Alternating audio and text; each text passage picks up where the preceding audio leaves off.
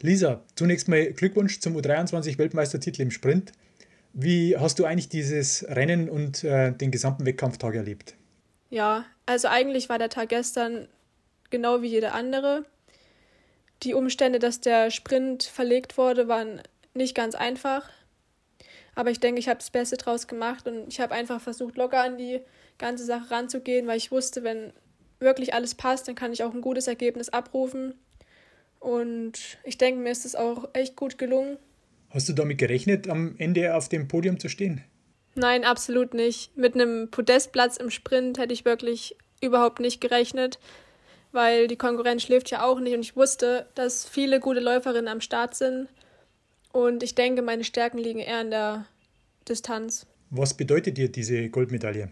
Ja, auf jeden Fall bedeutet mir die Goldmedaille sehr viel, weil ich sehe, dass sich einfach die ganze harte Arbeit das ganze Jahr über gelohnt hat und ich jetzt am Tag X meine Leistung bestmöglich abrufen konnte und das macht mich echt stolz.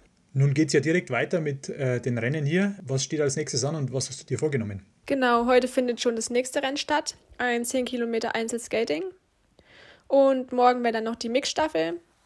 Da denke ich, wenn alles gut läuft, könnten wir echt nochmal ein Top-Ergebnis abrufen und ich würde es uns wirklich wünschen.